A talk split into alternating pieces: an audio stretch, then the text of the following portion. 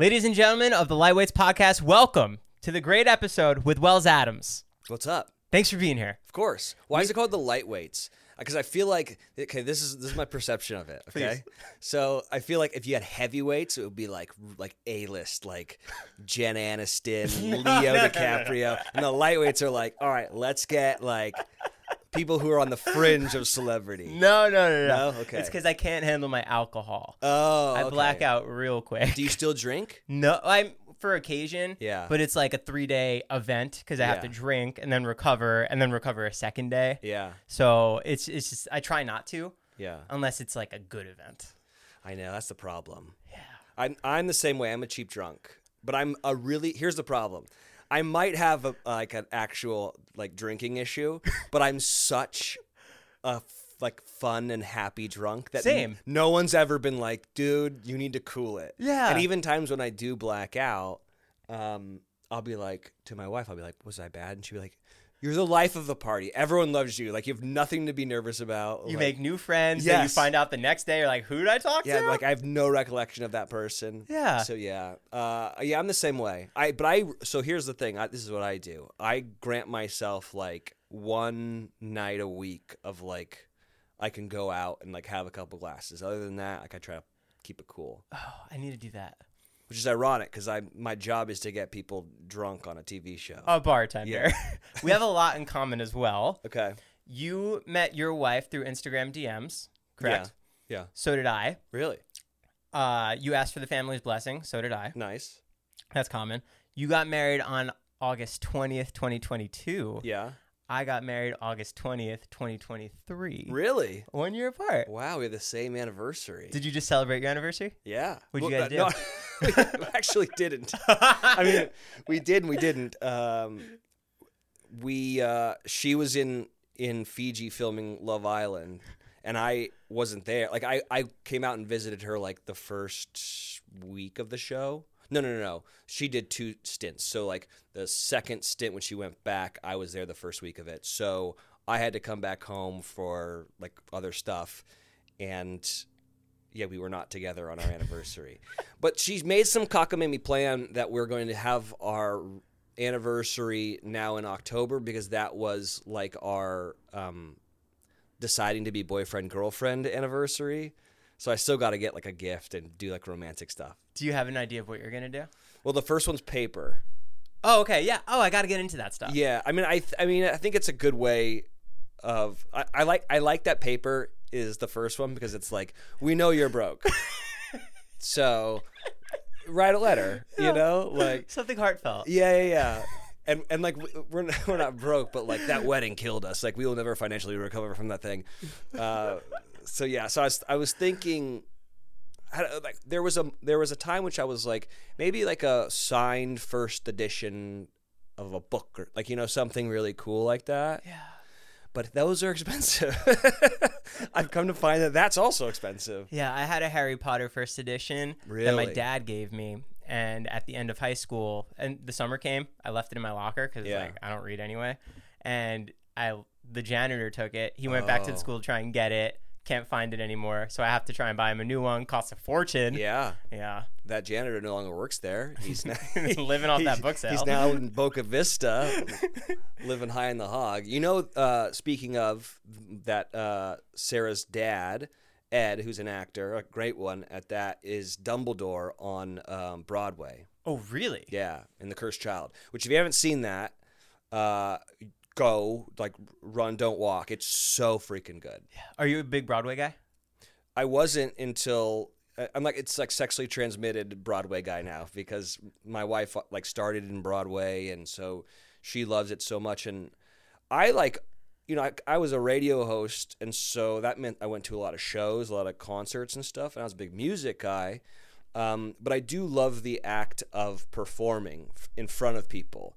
The the, uh, the tangible experience of seeing someone create art is very very cool to me um, more so than like watching something on tv or uh, watching a movie because like that happened years ago and it's been cut and you know snipped to shreds and seeing someone have to do it in front of you i think is uh, is a more beautiful and like almost like a religious experience. But anyways, uh, her dad is Dumbledore. He plays a couple different roles. Um, he plays Cedric Diggory's dad, which is actually a more important role, which is weird thing to say uh, when it comes to Harry Potter. But it's so cool because obviously there's a lot of magic, and so on stage you get to do a lot of stage magic, which is so cool because that's how you know whenever you see magic, you, know, you see watch Harry Potter on film, you're like, okay, it's CGI or whatnot. But like seeing it done in front of you, like people disappearing and like you know uh, optical illusions and stuff, you're like, oh, how do they do that? That you must be a cool one to see live. It's it's a beautiful show. Yeah. Seriously, go see it. So speaking of the art, you transition from radio DJ directly to uh, cast member on a reality show. Yeah, I, and I continued being a radio host uh, even after I went on the reality show. Was that hard from going inside a booth to performing in front of not performing, but being in front of cameras, trying to put your yourself out there? Not really. Um, I th- I had a leg up, I think, in comparison to everybody else, because I lived this world of constantly self editing. You know, like I was always worried. You know, when I was doing my radio shows, that the FCC would come in and say, like, you said like X, Y, and Z. You know, so I was always super. I was nervous about getting fired, really. So going on a show where you like you really have to worry about what you say and how you say it and how it's going to be perceived for me, I was like, this is easy. Like, especially when you have to go into what we call ITMs or in the moment interviews. Like, it was very easy for me to kind of explain how I felt and what I was, what was going on, knowing also a little bit of like, I think the storyline is, is that guy's the bad guy. So, do I want to be the guy that piles onto that guy? Probably not. Like, um, and I think it, pretty early on in my experience on The Bachelorette, they realized that I was good at um, storytelling, and that I think probably was the catalyst to ease me into my current position, which is advice giver, bartender, therapist, and like storyteller, really. Right. Um, but yeah, no, it was it was really easy.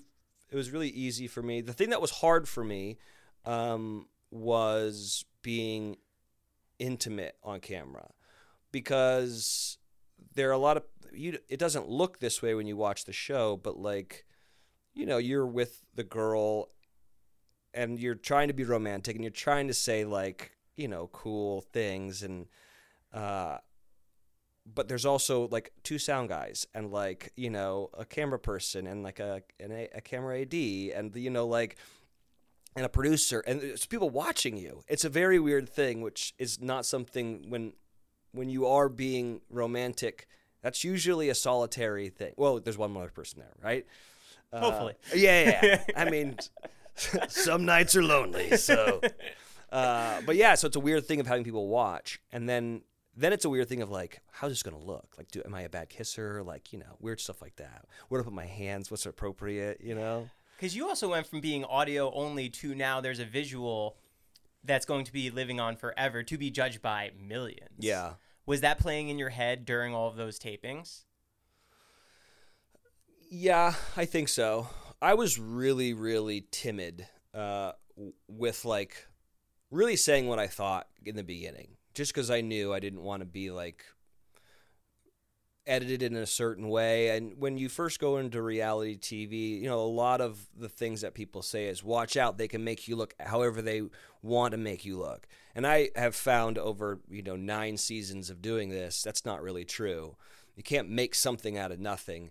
Um, and the truth of the matter is, is that usually people who say they got a bad edit on reality TV just don't really know who they are. They usually are kind of an asshole. They just haven't come to terms with it yet. Uh, whereas I, I kind of knew who I was. I was a relatively older person coming into that show. I was in my 30s at that point.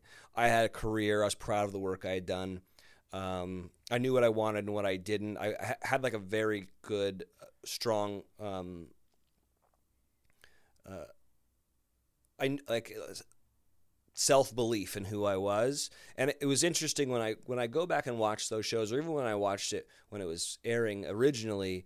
I remember thinking like this person's just really immature. They haven't they haven't lived enough life to like know who they are, and so they're trying to be and pretend to be something that they think they should be, but that just comes off as inauthentic and like the audience can smell that from a mile away and usually inauthenticity really just really just comes out in terms of the audience per- perception of it as full of shit asshole, which is not really true, but that's how people perceive it.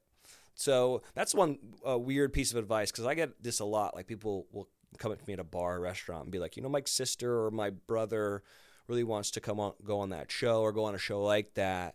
Like, what what's your big piece of advice? And I'm always like, I really just know who you are and really be comfortable in your skin because that's what's going to be exposed. Obviously, will it be like exaggerated? Yeah, sure. It's a television show. But at the end of the day, it will be you. For me, I was comfortable with who I was, so I never really had a problem with uh, with filming. It was honestly in the back of my head was am I a weird looking kisser? Because that, because that, because you don't really know how you look. I've never like filmed myself, never made a sex tape or something like know how like I kiss, you know. And I remember being like, am, am I like gonna be like a sloppy, gross, weird kisser? Am I like sucking on a lip too long? Like, are my hands not in the right places? That's the anxiety that I had. Yeah. Do you think the way that you carried yourself on that landed you the bartender role in Bachelor in Paradise because you were so like you said you you gave out like good advice. So how did that transition you into that role? Well it's a little bit different than they weren't like look at this guy he needs to be the bartender. Uh, it really came down to so i don't i assume it's still like this but when you go on the show if you get a rose before the rose ceremony because you'll go on dates and like they'll give you roses right which means you're safe until like the next week. So I went on the first group date, um, and I got the first rose. I got the first rose of the season. Well, Jordan he got the first impression rose, and then I got the second rose. Um, and then my buddy Derek, he went on the first one on one and got a rose. So it was us three dudes who were kind of clear until the next week when you have a rose, it's so ridiculous to say this out loud, but when you have a rose, they don't care about you. You're not a storyline anymore because you're fine until next week. The camera people, like the yeah, producers. production. Yeah. They're like, you guys are fine. We're not focusing on you guys. So, and of course, everyone else is like, you know, like I gotta get time with her, and I gotta, like, I, I, she got needs to know who I am. I gotta get this rose at the rose ceremony, and we're like, ah, fuck it, we're good. Like, we have nothing to worry about. So I started doing this thing where. Uh, I started making drinks. I uh, was like loved old fashioned. I still love old fashions. It's my it's my drink. So I'd make drinks. And so I remember Derek came back from his one on one and had a rose. And I was like, all right, I've been doing this for the last couple days. No one's paying attention to us. so let's get drunk. So I started making drinks for him, and then I made started making drinks for Jordan, and it was just like our little. I was just bartending for like us three, and then it became a funny thing of if you got a rose before a rose ceremony, Wells had to make you a drink. So then I start, it started becoming a thing where people wanted to get the rose so they could eventually get engaged to JoJo, but people were also saying, "I want to get this rose because I want to I want to get have Wells get me drunk." so then it became this weird thing. I think production was like, "What's happening over here? Like we're not filming it, but like everyone wants Wells to make him a drink." And then of course we'd sit down and have real conversations because cameras weren't on us. Now were cameras on us? Of course, because there's cameras everywhere, but we didn't know that. And so we would really relax and have like really meaningful conversations, not even about the girl we were dating, just about life and, you know, uh, religion and death and all that kind of stuff that you do when you get drunk with somebody. And I think that that was the thing that made them be like, okay, this might be a good, um, he, he might be good at this thing. Now, at the time, in Bachelor in Paradise, there was a bartender there. He was just an employee of um, of the resort, and his name is Jorge, and he's a wonderful guy. Oh, he wasn't part of the show. No, not at all. He just was a bartender there. Um, and so I went on the show as a as a cast member, BIP three. I came kind of late, so I met Jorge and everything. And the problem that he had, he's a wonderful man, he um his English is like a little off, right? Right, like it's not his first language, so it was hard for him. To, he was pretty good at communicating, but he wasn't like really good at like understanding what people were crying about and everything. And so the season after that, he like left the resort. Like he was no longer working there. He started his own tourism company, which you can actually still do in Sayulita to this day. He's an awesome guy.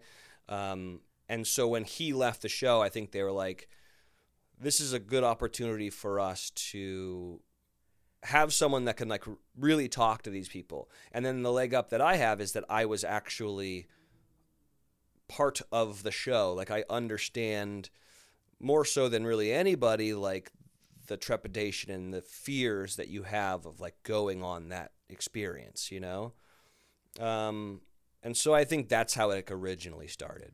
Are you working a full shift? Yeah, I work a lot. It's like one thing that people don't really realize. They they think that someone else makes the drinks and then I'm just like a figure. This episode is sponsored by Rosetta Stone. If you don't know, Rosetta Stone is the number one most trusted language learning program available on desktop or as an app. That's right, you can now immerse yourself in the language you want to learn. So whether you're traveling abroad or you want to watch some foreign movies and TV shows, break down the communication barriers with Rosetta Stone. They've been the trusted expert for 30 years with millions of users and 25 languages offered Spanish, French, Italian, German, Korean, Chinese, Japanese, Dutch, Arabic, Polish, the list goes on and on. There's no English translation, so you really learn to speak, listen, and think in that language. Pick up the language naturally, first with the words, then phrases, then sentences. It's designed for long term retention. Plus, there's the built in true accent feature, which gives you feedback on your pronunciation, like having a personal trainer, but for your accent. So don't put off learning that language. There's no better time than right now to get started. For a very limited time, Lightweight's podcast listeners can get Rosetta Stone's lifetime membership for 50% off. Visit rosettastone.com slash today. That is 50% off unlimited access to 25 language courses for the rest of your life. Redeem now for 50% off at rosettastone.com slash today. After the end of a good fight, you deserve an ice-cold reward. Modelo is the mark of a fighter. You've earned this rich golden lager with a crisp, refreshing taste. Because you know, the bigger the fight, the better the reward. You put in the hours, the energy, the tough labor. You are a fighter, and Modelo is your reward. Modelo, the mark of a fighter. Drink responsibly. Beer imported by Crown Port Chicago, Illinois. Every day, we rise, challenging ourselves to work for what we believe in. At U.S. Border Patrol, protecting our borders is more than a job, it's a calling. Agents answer the call, working together to keep our country and communities safe. If you're ready for a new mission, join U.S. Border Patrol and go beyond. Learn more at cbp.gov/careers. Your head. So like every cast member comes down, they're like, "Oh, do you cuss on this?" Oh, yeah, whatever you want. Okay. Uh, they're they're always like, "Holy shit, you're actually making the drinks!" And I'm like, "Yeah, what did you think?" And they're like, "Well, we thought that like someone else made the drinks, and you just like talk to us." I'm like, no, I have to. Like when I first got there, I remember uh, Elan Gale, one of my favorite uh, producers in the world. He no longer works for the show, but he makes a million other shows. It was like kind of like his brainchild with me. Like we kind of created this whole thing, and he was like, "I want you to be like the bartender on Love Boat. Like I've got this whole idea for you." But I remember the first day before we started filming, he brought me down to the bar. He brought all the producers down, and he goes, "Okay, Wells is the bartender. He's gonna wear this stupid shirt, okay?" Um, and he had like employees there, and he's like, "Okay, wh- where does Wells go get the ice?" And they were like, "Okay," and he's like, "Hielo. Where does he get the hielo?" And they're like, "Oh," so he's like, "Show me where you get the ice." And he's like, "Okay, where are the, the where are the glasses?" And they show me where you get the glasses, and it's and it was like, "Where do you where do you wash the glass?" Like I had to like learn everything. So you're a real bartender there. Yeah, for sure. Like if I break a glass into ice, I have to burn all that ice and then go get more ice. They dock like- it out of your pay. Oh yeah, and like what's really you you'll never see. It's so funny. Like the the true greatness of the show never gets shown, but like I get so mad at them because it's a no fault of their own. But I have a limited amount of glasses that I can keep back there because we've got sound people back there and camera guys back there, and I'm just busy back there. And I'll, they'll I'll make them a drink and they'll leave and then they'll come back and they won't have the cup and I'll be like, "Where's the cup?" And so you'll see me uh, every about two hours, I have to walk around the beach, pick up all the sandy cups, go wash them. I've done like nine seasons of this show, and I'm like they're bitch, Yeah. effectively. Are you filling them up with real alcohol? Oh, If- yeah. If people want double shots, you're doing that. So, no, um, we. My stomach's growling. Um, Do you want a break? No, no, no. I've found that, um, and I think production has found this too. Like sloppy cast members don't make good TV. Um, it's funny because I'll watch a show back and I'll be like, I can tell they're drunk a little bit, but they they're keeping it together, or I just know them pretty well. But like, you'll never see like, fuck that bitch, she stole my man. Like that's, it's also network TV, so it's not I'm sure ABC and Disney wouldn't love that, but it doesn't make for good TV. So us getting them super sloppy is not uh, advantageous in telling a story. Now, do I agree with that? I do not, and I'll tell you why. If I'm going to get engaged to somebody, I want to know what they're like when they get wasted. I, that's an important thing to know, right? Like we were talking starting the show, like Wells is, like, oh, yes, he when he blacks out, he's a nice blackout drunk. That's an important thing to know, I think. Uh, so I've had that kind of like conversation of like, I think it's important for like these people, like they're gonna get engaged, they should know. But no, I don't get them too drunk. We have kind of a um, a system where it's like a couple drinks an hour. I have like way too much liability on me. I I have like a book where I like denote how many drinks people have had, and then what ends up happening is like someone will get um, sick for some reason and they'll be on antibiotics, and it's like you can't serve them drinks because of you know you can't drink on antibiotics, and so I have to like kind of keep track of that. Um, and then there'll be times when people do get a little sloppy, and I'll have to be like, it's funny because for the most part, people are appreciative when I do it, but it's a hard thing to stomach when someone says, "Hey, I don't want to make you a drink. You're too drunk," you know. So I've gotten good at like, I'll like you never see it on TV, but I'll like, I'll be like, "Hey, come here." I'll be like, "Hey, let's. I'm gonna make you a water. Let's just chill for a second, because I don't want you to like, I don't want you to say something stupid, you know." And the, and I'll be like, "Don't worry about it. like, no, there's no cameras here or whatever. Like, just let's chill for a second. Most of the time, they're like, "Okay, thank you, Yeah. thank you." Like you're getting a little loose. Um, but then sometimes, and it's usually people that are, are assholes and I hate will be like, "Fuck you, make me a drink," and then I'm like, "Okay, buddy." You're gonna double. Yeah. Speaking of getting sick in Mexico, Yeah. you recently went and got Montezuma's Revenge. Oh, I get it almost every time I go. I feel like, I had it back in January. yeah. Awful. Did you ever get the shot? No, is there a shot? Yeah. that fixes it. Yeah, they came in. They gave me a shot in my butt. In my butt. In your My- boot? My, I was gonna say tush, and then I said butt, and I combined them. Yeah. So in my boot, and it makes you stop throwing up like immediately. Uh, when I, I've had it. I've had it coming out both ends. Same. for sure. Uh, most of the time in Mexico, though, I mean, this is maybe too much information, but well, Sarah came and visited me this year, and we were so good. She was there for a while. She was there for like two weeks.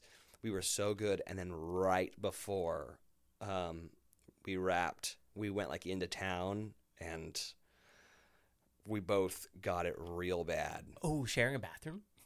No, luckily I had two bathrooms. Thank God. Thank God for that. I don't know. If, I don't know if she would have visited me if I didn't have two bathrooms. But yeah, no, it sucks. But it's also like it's an inevitability in Mexico. Yeah. So What would you say is the most popular drink on Bachelor in Paradise? Um, I mean, probably tequila shots is is the one that like, anytime anything good happens, tequila shots around. And anytime anything bad happens, uh, tequila shots. Pour one out for so and so got kicked off the show. Um, and then I mean, margaritas are are obviously a big one. Uh, and then I mean, I think that tequila pineapple is one that like is just stands the test of time. Every season there's like a weird drink that like people start like globbing onto. Um, and then I make a drink called the Jorge Special, which is what Jorge's, the original bartender's special drink was, which is fire. And it's really easy to make. It's vodka, soda, splash of Sprite or like lime Fanta, whatever they got there, and then you cut up uh, some cucumbers and put that in there, and then garnish with a little bit of um, lime. It's so refreshing, and it's so hot there. You know, it's it's 100 degrees. It's also monsoon season, so it's like really muggy, and so that drink's like really really refreshing. Whereas like drinking margaritas all day gets a little bit of that that like you know that that feeling right there in the back of your jaw. Uh, so that one, I'll make it for everybody, and then by the end of it, everyone's drinking that drink. Right. Yeah. The people need your own alcohol. What do you mean? We need the Wells brand of liquor. Yeah, I know. I told my manager that a million times. Like the fact that we haven't. That that's what we're uh, sleeping Yeah, on. I know. No kidding. Well, and every year too, we did. It wasn't this year, and it might not have been last year. It might have been two two seasons ago or three seasons ago. We were sponsored by Heineken. Oh, great. and I was like, nothing says Mexico like a German beer. Like, why why isn't Corona sponsoring this? Like, this makes no sense to me. Like, why don't we have you know uh, George Clooney's tequila company? Like, would you like some of George Clooney's tequila? Like, I can I can make the ad in my sleep. Um, but I'm not in part of the ad department at ABC, so. Did you have to learn to make any drinks? Yeah, I was. A, I mean, I was a waiter and I was a bartender in college, and then out of college because I was moonlighting at a radio station um, and still waiting tables to like make ends meet. Um, but then I worked as a radio host for like ten years and stopped making drinks. So when I went back, when I started doing the the job, I I went and just I went online and like did like online or whatever, and I did one season of it and I was like, I'm not quite where I think I need to be. So I actually did um a like bartender class here in LA. It was when I was like still secretly dating Sarah, I think. Um, and they there's a place like on Colfax that like by the police department that I went to, and yeah, I went and did the. It's funny because I had I did the entire class, eh, but bef- before the you have the you have like a graduation day where you like have to like make all the drinks for like the the main boss, and I had to leave to go film like a day beforehand, so I never got to graduate. But if you find them online, they like promote me. They're like, Wells Adams had to go do this show and like learned all the drinks from us, and I was like, I never got this diploma. I should get that like an honorary doctorate, you know? it's really funny. Yeah. What do you think that you learned from The Bachelor that you brought into your own marriage? Oh, that's a good question. Um, I- I've gotten very good at this. Um, so as the bartender, I have to. I'm really a therapist, right? So everyone just comes to me with their problems, and sometimes you just need to figure out what people really want from someone listening to their problems. Sometimes they want you to come up with um, solutions to said problem. And sometimes they just want you to be angry with them. And I have found that nine times out of 10, my wife, when she comes to me with problems, she does not want solutions. She just wants me to be pissed off with her. And so, and that's a really hard thing for, I think, for guys to do because guys are very pragmatic and it's like, okay, well, here's the problem, here's the solution. Um, and and w- women are, you know, more emotional beings. I think than guys. I think they're just more emotionally evolved, and so I've learned to be like, yeah, fuck Sandra. Why I can't believe that she tweeted that about you. We should do something about it, you know, like She's like, well, we don't want to do anything about it. Well, not not do anything. I mean, we have to tweet back or something. I don't know, or like unfollow her. What I don't. We got to do something. And she's like, "Yeah, you're right." And sometimes, sometimes you just need to be angry with the person, and that's really just kind of like, I think for at least for my wife, it's it's more of like when I'm when I do that, it's like I'm hearing to, to her. She's like, he hears me. He hears what I'm upset about. Really. Um, so yeah, maybe it's it's more like instead of like giving solutions, it's listening. do you think your level-headedness plays a factor into why people ask you to officiate their wedding? Um, I mean, I've only officiated one wedding. Oh, I thought you did too. No, it was uh, just Joe and Serena's. But I am open for business. Uh, Would you do anyone that you're not friends with? Yeah, I'd probably charge them though because That should be your business. I know- and you bartend after. Yeah, no, no, no, no, no. no. uh, that's funny though. Yeah, we we when I did Joe and Serena's just like a month ago, I was like, this is my new side hustle. Especially like while SAG's still on strike, like I can't get any new jobs anyway, so like I'm just gonna go officiate weddings. Um, I think the reason why Joe and Serena asked me to officiate their wedding was because for their season there was no host. I was really the host of that entire season. We had like celebrity guest hosts that came in, but for the most part, I was doing all the rose ceremonies, and then I was the host at the end. And so I think for them, it was a full circle moment of you know, I was the, I was the bartender with Joe when he came on the first season. I gave him a lot of advice. We became really close. He came back a couple seasons later. I continued to give him and his now wife a lot of advice. Um, it would have been weird to have like Jesse or Chris um, officiate that because they weren't the hosts when that happened, you know. Um, and also, I th- knowing Joe and knowing Serena, they wanted it to be like a really fun, funny wedding. And of course, like I lean towards the comedy side of things, so they were like, I think we're in good hands with Wells doing it. But I had a really fun time doing it. Like it was a, a beautiful ceremony. Uh, not not for anything I did, but like just what they put together. And then, yeah, I was. I'm not nervous about like obviously like I have no problem speaking in microphones and stuff uh, or being on TV. Uh, so I wasn't nervous about doing that at all. And it's a weird thing of like when you first do a wedding and they find everyone finds out this is your first time, they're like, "Are you nervous?" Which is a dick thing to say to somebody because then you're like, because if they are nervous, they're gonna be like, "Fuck, everyone knows that I'm nervous," you know, whatever. And I was like, "No, I'm not nervous. This is me fun. Like I've got, I've got a book that I'm reading out of. You know, like how can I really screw this up?"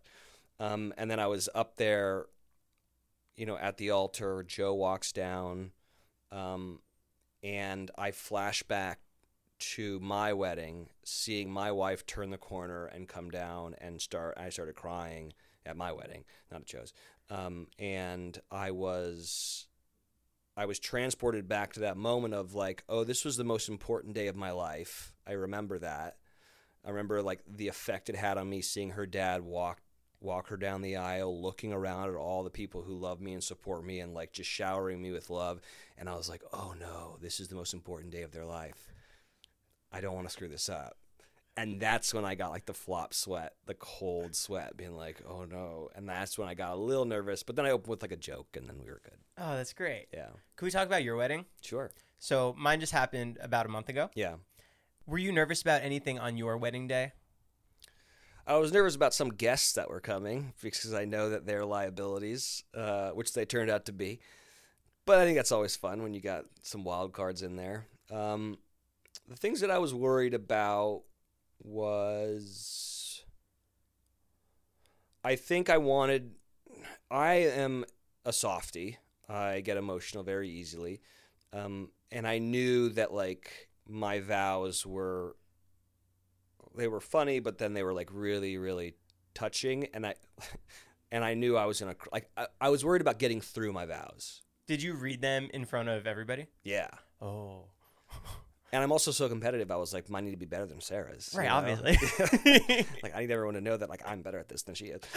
Uh, so I was nervous about that, um, and then we really didn't have anyone that was like emceeing our wedding or kind of like in charge because we were that that thing for everyone. So we had kind of, well, it, me mainly, but we, uh, we had written kind of like a long kind of script. Uh, you know, you have, you have to do a big speech at the rehearsal dinner, thank everybody. You got to do kind of a big speech at the welcome party and everything. You know, thank you so much for coming in, da da da da da. And then you have your vows, which are important. And then you know, after like before you do the first dance or whatever it is, you kind of need to speak to everybody. Um, and I had written kind of this, this long monologue for both Sarah and I, and it was like a lot, lot of yuck yucks and you know funny bits and stuff. And so I was a little nervous about making sure that we were able to pull that off really well, which we did a great job. It was fine, but that's that's what I was kind of nervous about. Um, yeah. Other than that, I was I was I was just excited to do it. Like it was a beautiful place. Everyone was there. Um, oh, I was nervous about the price tag. That's something I was very nervous about. Were there any crazy add-ons afterwards? On yes, of course. I, and I don't even like what, whatever our budget was. Mindy Weiss laughed at us and then was just like, "We're gonna we're gonna really have a great wedding, guys." we're like, "Okay, it's fine." our wedding day was the day of the hurricane and the earthquake. So we had to get tents, and Yeah. then with, when you get tents, you have to get a gutter so that the rain doesn't just land on the dance Yeah. floor, and then you have to get a chandelier because now it's dark under there, Mhm. and just kept adding on and on and on and on. Did it even still rain though? Yeah, thank God, kind Yeah. of. Uh, there is one really cool moment of us walking down from the house, Mm-hmm. and we're being covered by an umbrella, and like we look like like it's our day. Yeah. And so I'm very thankful for that photo. And I was like, I wanted one photo that was like a, a memory of the day, and that was it for me. So I was, I was happy that everything worked out beautifully anyway. Yeah. It's it's a stressful day for sure. Not as much for the group. Yeah. Do you think that? I, the only thing was I was hungover, so I was just like I'm puffy, and that that, was my thought. The vanity in me, uh, and it was funny. she like you can see, like my ring is goes on and off pretty easily. She could not get this thing on my hand, and I remember being like, "Oh, I'm puffy today." That was something that I was like nervous about. Damn it, Wells, why did last night? Yeah, and of course I was in like this like super tailored suit where I was like, "Oh, I gotta suck it in. Could you fit in it today? Yeah, I so here's the thing.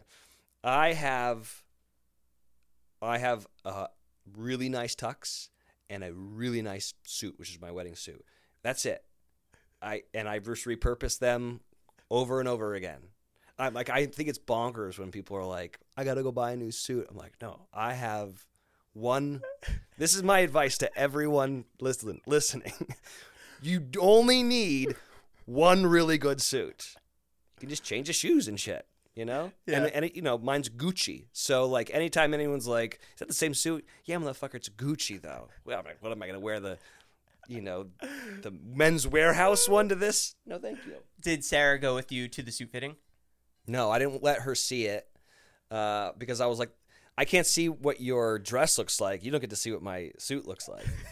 but uh, I remember I sent it to uh, her team, you know, her fashion team, being like, just so you know, this is what it looks like. And they're like, oh, yeah, it's a good suit. Do you ever want to explore other reality shows like Dancing with the Stars or Special Forces? Um, no, I mean, I was on Dancing with the Stars, but I was only on it for one dance with Joe like a couple years ago, and I hated it. Like I am The dancing aspect? like here's the thing. I think I would do Dancing with the Stars, but I would be like, okay, let me know six months in advance because I'm gonna go take dancing classes. I'm gonna get really good at this, and then I'll do it. Episode one's going to be insane for Yeah, me. I said I I'm the most competitive person. Like I was an uh, athlete growing up. I played like uh, I played sports in college. Like me being bad at something, especially on a grand stage like that, would absolutely kill me. Do you play pickleball? Yes, You good? I'm pretty good. Okay. Yeah, I played. Do you want to know? I played in a. I played in a lot of golf proams. Uh, I'm a pretty good golfer, but I played in this one in Dallas uh, with the Champions Tour. So it's like all, all the old PGA players now play in this thing called the Champions Tour, and pickleball's so huge that they had a pickleball tournament coinciding with the the golf tournament. And so they hit me up and they were like, "Hey, um, would you be interested in playing this pickleball tournament? We're selling tickets to it. We're gonna have stands and everything, and um, you know some." Uh, Professional tennis players are going to be there playing it, and I was like, "Well, I'm not a professional tennis player, but I would love to go. I would, hell yeah, I'll go do that." So it was me and this hockey hockey player, who's a goalie, uh, versus Mardy Fish, who I don't know if you know who that is, but he used to be the Davis Cup captain. He is one of the best American tennis players we've ever had, and John Isner, who is I shit you not, six ten or six eleven, professional tennis player, one of the best tennis players America's ever produced. How do you get it around him on the pickleball court? You don't. You And I was can't. like, I was like, we're playing them. Like, split us up. Like, we're, this is ridiculous. And I played well, and I got absolutely hosed. So, I know, weird sojourn into. You asked about pickleball. Yeah. Um, so you have another show, or Yeah. Best in Dough. Yeah, How is filming that versus doing Bachelor in Paradise? so much easier. Because you're on a closed set. Yeah, and it was just so. So here's the thing, like Best in Dough, I loved it. We made ten episodes in ten days. Like I, that's insane to me. And so, And can you explain to people who may not be familiar what is it? so Best in Dough is it's unfor- it's unfortunate because Hulu pulled it recently. Hopefully, it's going to come back. But it was a cooking competition show where um, it was it was just pizza makers, right? So I was the host of it, and I was also a judge. And then we had another judge um, by the name of Daniele Uditi, who is um, the owner, head chef, and proprietor of Pizzana, which is a kind of a famous chain here in Los Angeles. And it's going. I think they've got one in Dallas coming up soon, and it's kind of going everywhere. Uh, he's from Italy, like he's the best. Um, and then we had like a rotating cast of um, of celebrity judges that came in, and effectively every week we would have um, a, a theme. So like one one week we had nonas or grandmas from the old country, and they would come in and make old style pizza. Um, one week we had bar- like barbecue pit masters come in and make barbecue pizza. One week we had you know mothers and daughters, and they'd come in and make their pizza. One week we had you know um, college kids who you know make pizza in their dorm room and whatever. And they come and make pizza. And there's two cooks. It's kind of similar to a lot of cooking shows where like I'll we did this thing called the out of the box challenge where I'd come in and be like, guess what? Whatever you think you're gonna do, you're not doing it now, and like give them a wild card like weird cook and like make them do it. You know, like deconstructed pizza or dessert pizza or something like a viral TikTok sensation cooking challenge pizza.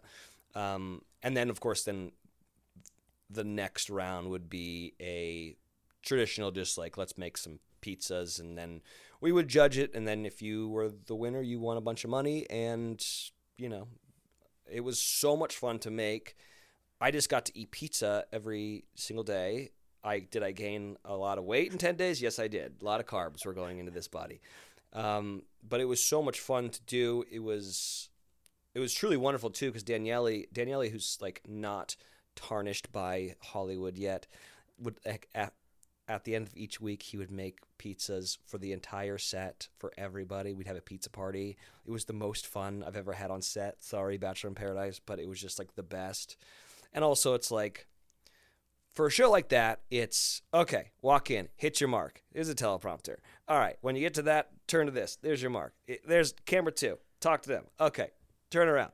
We didn't get it right. Do it again. You know like it's so easy. That stuff's so easy to me very cut and dry. Whereas Bachelor in Paradise is okay, go down there, figure it out. I don't know. Deal with people's feelings. Yeah, they're gonna- find love. And, and of course there will there will be like a little bit of understanding or directive, like, hey, so and so's really sad, and they really value your opinion. We're gonna send them over to you.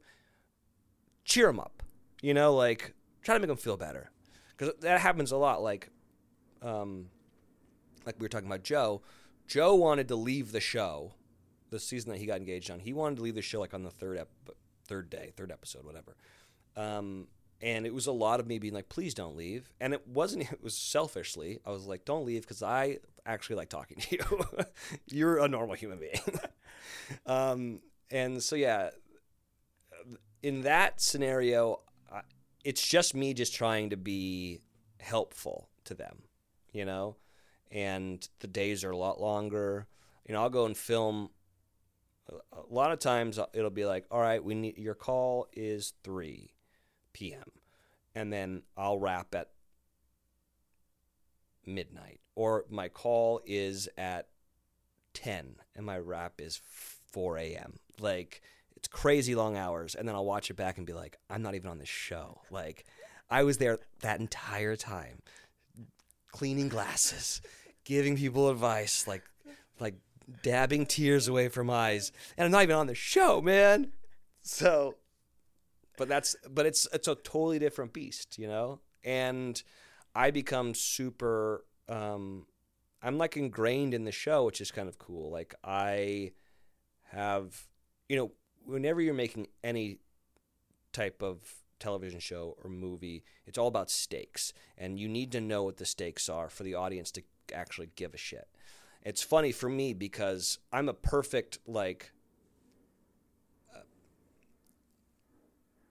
I'm a like I'm the perfect audience barometer because I have I have stakes in these people's lives now. Like I'm like, oh no, so and so is heartbroken because the so and so's on a date. Like I feel so bad. Like I how do we fix this? Whatever. And so it's a good barometer of like what's going to be a really good episode or what's going to be a really good relationship to follow and stuff. Uh, but it's fun that I'm like I'm like ingrained in the creation of that show and like I'm really a part of it, even though like I'm not going on dates and all that kind of stuff. Um, I have feelings towards it. Now, in in terms of like a pizza show, I like the cast, but like the stakes for me aren't very high. You know, it's you're the winner. You know? all right, next week on Best in Dough. Yeah. So it's di- it's completely different, but. Does a show like that reach out to you because of your hosting capabilities?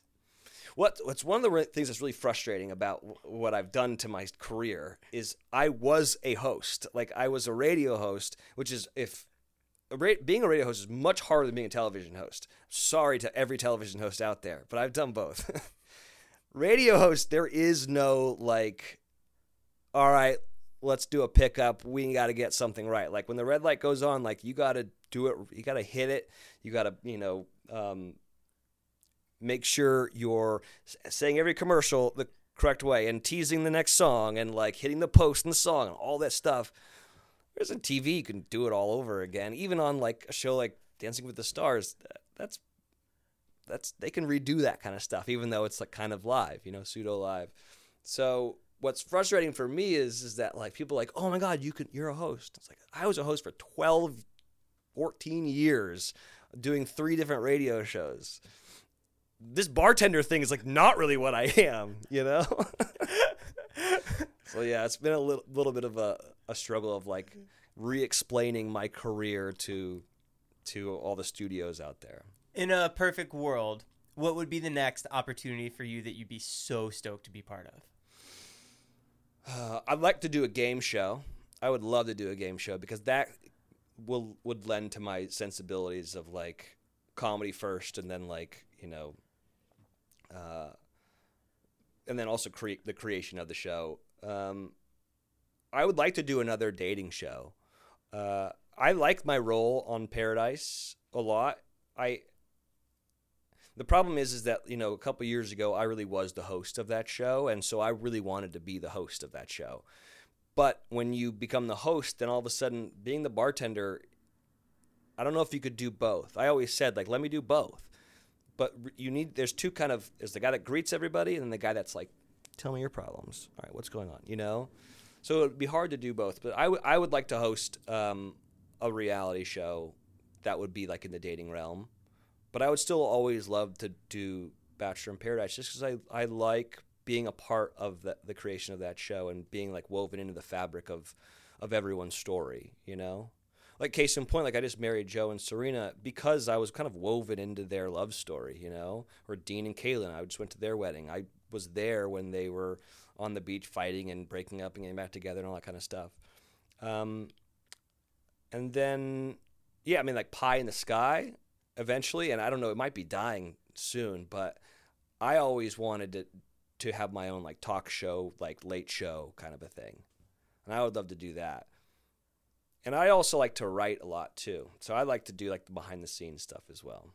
Right. Yeah. It's almost like your podcast though, because you are the host, Yeah. right? Yeah, but I don't know how many people will actually listen to that in comparison to like, you know, a network TV show. Right. But yeah, you're right. Would you say it's easier for you to be the bartender or the cast member on the show? Ooh. Because those are two different beasts. Totally different things. That's a good question. The bartender's easier for me just because I know that like I can't get myself into really any trouble, you know? Um when I was a cast member on the show, I dated 3 girls in like 5 days. I was like, it was my, I think it was my audition to be the Bachelor. See how he can handle it. I didn't handle it very well because I was really nervous about hurting people's feelings. Because you know when you do it, like you got to choose somebody or choose nobody or whatever. Um, and I remember just being like, I don't, I'm not the guy that like is fine with hurting people's feelings. So I was, I, I had a really hard time with that. Um, which is why I wasn't the Bachelor, I think.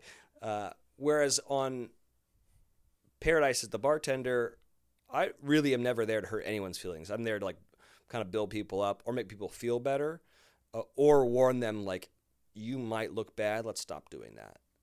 Um, and so yeah, I, I think it's much easier to be the bartender. That's so cool. You become the voice of reason. Yeah, but then but then put me in an interview chair and I'll make fun of you guys sure. Behind your back, I'm a real. Dick. Absolutely. Well, it's, it's something that I tell to your face, hundred percent. Like I like I don't even know if it'll air, but like there's a cast member named Brayden of whom I I like a whole lot, but he wears like kind of like wacky shit, right? He's got like rubber ducky earrings and uh, like a stupid hat, and he's wearing a scarf. We're in Mexico. Don't need a scarf. You look like an idiot, you know. What the, were you like a like a 1940s like test pilot, and you crashed here, and you still have the scarf on? Like what's going on? And so I would make I would like do try out all my bits on them, making fun of them, and then be like, hey, put me in an interview chair. Let me let me do some of this stuff. So they know I'm doing it. But um yeah, for the most part I'm not trying to hurt anyone's feelings. Is the intro of the show everyone's own creativity? Yes, for sure. And so I did did a like a thing today. Great video. and it was it was a little it was a little harsh, but like here's the other thing. I've seen the first episode. Like I know who looks good and looks bad, so I'm not gonna be mean to people who uh, look bad. I'm not gonna pile on or whatnot. Um, but yeah, it's it's it's like whatever their shtick is, you know. So like, there's a girl named Greer who like loves tea. She's about big on tea time which is so stupid and so funny. And so, of course, she's drinking tea, but it's also like um, double meaning because she's like sipping the tea, like you know, whatever. So it's it's a good one. It's also very obvious, you know. So I actually liked hers. Um, but then the ones that were like people, people are like just jump around, like you didn't even do anything. You just jumped. What was that? Uh, so yeah, it's a little bit of. Some people have a thing like there's a girl named Kat who like does cat faces, and so she, we put like cat ears on her. So that, that was like her thing. Um, for me, I've done so many seasons that we've run out of things I can do. Um, like this year was like, what are we, what are we gonna do? Uh, so yeah, it's it. You definitely get to choose like your own story there. You got to learn some of those bartender tricks. So it's funny when I went to go do that bartender school over there on Colfax. Um, I I went there for that. Like I was like, I'm gonna be Tom Q- Tom Cruise in Cocktail. Like I can. Here we go. Cocktails and Dreams. Here we go. And I so I get there the first day. The the teacher goes, "All right, I'm gonna teach you guys how to be bartenders. I'm not gonna teach you any of that bullshit throwing things around." I was like, Of course. "No, that's the only reason why I'm here, dude." Damn it. but I've done a bunch of those. I think those in the early seasons where I like I spun my shaker and you know whatever. Then we've done the silly ones. Um, my favorite one to this day still is uh, Chris Harrison uh, hitting a ball like a golf shot out of the sand and it landing in my cup and it splashes all over me. And why I love it so much is because it was the hardest thing to do. It took us like the better half of a day because you had to have like a sound guy or like an AD or whatever, like throwing a golf ball at me and trying to hit it in the cup. And so like, and I've got to hold the cup because I've got to like, I've got to hold the cup. So I got, I got to lift it up and go, eh, eh, you know, meh, whatever. Uh, so I've got to hold the cup, and I swear to God, there are so many times where he just hit my hand, like hit my knuckle. I was like, my knuckles like swollen. If you look at it, you can see my hands like swollen, and like like four times we break the cup, and we're like, we can't do that. And so it took forever to do, and it turned out like the best one we've ever done. But yeah, those those intro things are fun. Yeah. To wrap it up, Yeah. can you give us any sneak peeks about anything in the new season? Um, we have the most bachelorettes come to Paradise that we've ever had on any season. That's very interesting. Having leads in Paradise is so funny to me because they've gone from a world where they are the star to a world where you are not the star at all. Uh, there's 12 kind pseudo stars. Um, I love that reality check. Um, but it's also good because they, they all they all deserve to find love. Um, we have a wedding, an actual wedding on this season, which I have been there basically from the beginning, and I think I've only been to two. So this will be my third. That's exciting. Are you officiating? No, Ooh. Jesse is. I know. Well, he's the host. He's got it. I, I'm the ring bearer. And there, there you go. There's a sneak pre- preview. I'm the ring bearer, and it's so funny. Jesse, I love Jesse. He's like su- super sweet guy, but he's a big football player. Like that's just what he is. The man sweats like he's still like in Gainesville doing two a days. Like it's just pouring out of him, and I they're gonna have to somehow edit around it. But watching him marry these people it's just waterfall down his face. And I, and we were all just sitting there like, Jesus Christ, looks like getting interrogated or something. Uh, yeah, the the wed- but the weddings they're they'll I'm sure they'll edit it out, you know. But it's so good, so funny. And then what else? Um, we have a serious medical emergency that happens this year that is so freaking funny. And I should make fun of people, but um, yeah, we have a girl who is unable to poop for over 10 days. IBS. Well, no, if she had IBS, then I think she would be pooping. Like Oh. she is constipated. Like she hasn't she hasn't taken a crap in over 10 days and the doctor has to come in and be like, "Yo, Is that an enema? so we give her everything. Ah!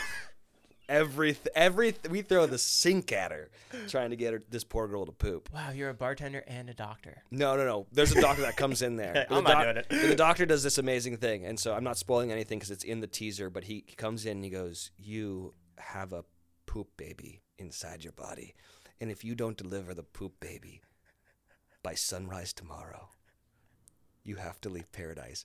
Which I think is the funniest fucking thing I've ever heard in my entire life because I've never heard a doctor denote time by sun like he's not like if your eczema doesn't clear up by sundown tomorrow take this medication no one's ever said that. But he goes he goes if you don't have this poop baby by sunrise tomorrow. What kind of doctor is this guy? My favorite thing that's ever happened on the show i think is, is seeing a doctor literally say those words. Um, so yeah there's a lot of good stuff. It's a good season. I've seen the first episode Golden Bachelor. yeah Have you seen that yet? no, it's funny. I got sent a screener for it and I didn't watch it. And the reason why I didn't is because I'm going to, we're going to like an event tonight to watch both premieres. Um, I have talked to a lot of producers who are very excited about it, and I think it'll be great. And because I'll tell you why. I I need I need it to be great. And I'll tell you why I need it to be great because I need them to have a golden bachelorette. So then they have to have a golden bachelor in paradise because there's nothing I want more than a bunch of just old, f- sweaty, what I can only assume are Republican coming to my bar and just like saying the weirdest stuff. I just imagine it. It's gonna be like a lot of like, have you heard about flat Earth? Like, well, every time you go home to like for Thanksgiving, you talk to some weird uncle, and they're like, well, let me tell you about QAnon. You're like, whoa, whoa, whoa, whoa, this is gonna be weird. But I want that so badly to be behind the bar and being like, all right, so tell me about Q. What's going on? really? Huh? Wow, JFK's coming back. Interesting. This is good. I want this so bad for me. Yeah. Not for money or fame, but for me. Because I want to be in an interview chair and be like, guys, learned a lot about QAnon. JFK's coming back, all right? Trump is the president, apparently.